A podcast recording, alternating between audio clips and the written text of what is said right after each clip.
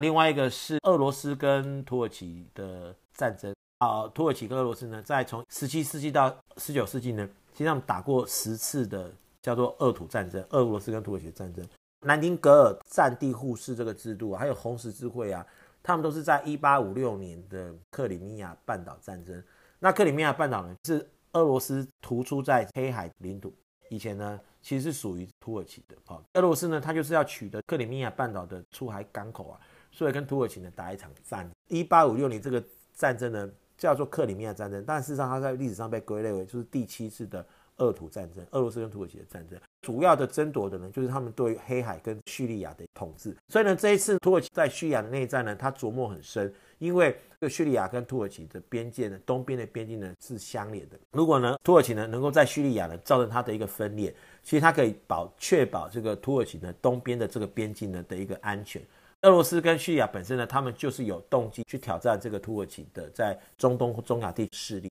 所以呢，两个之间战争呢，基本上它不是突然。冒出来的，它其实我刚才讲过，它其实是过去两三百年来的一个历史的一这个恩怨情仇。这里面比较关键是在于说，土耳其它虽然不是欧盟的国家，但土耳其它是北大公约组织的成员国，也就是说，它其实跟美国是一个军事的联盟，跟欧洲是一个军事的联盟。那如果说今天土耳其呢，它呃跟这个俄罗斯跟叙利亚呢，因为这个呃边界关系呢产生了冲突或战争的话，其实北约它实际上是有义务要去协助土耳其去抵抗俄罗斯的。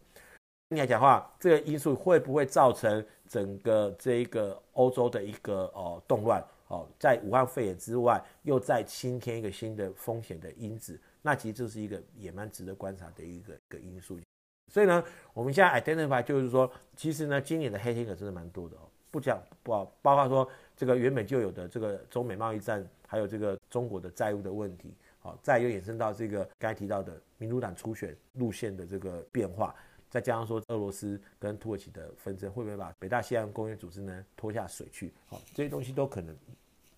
会对整个 market 呢造成的比较大的冲击。好，所以呢，这个大概就是我们就比较会关注一些东西。提到比较大的黑天鹅的时候，我是呃想让大家知道说，其实市场的呃风险并不完全只是集中在武汉肺炎带来的一些经济上跟这个疾病上的一个一个冲击。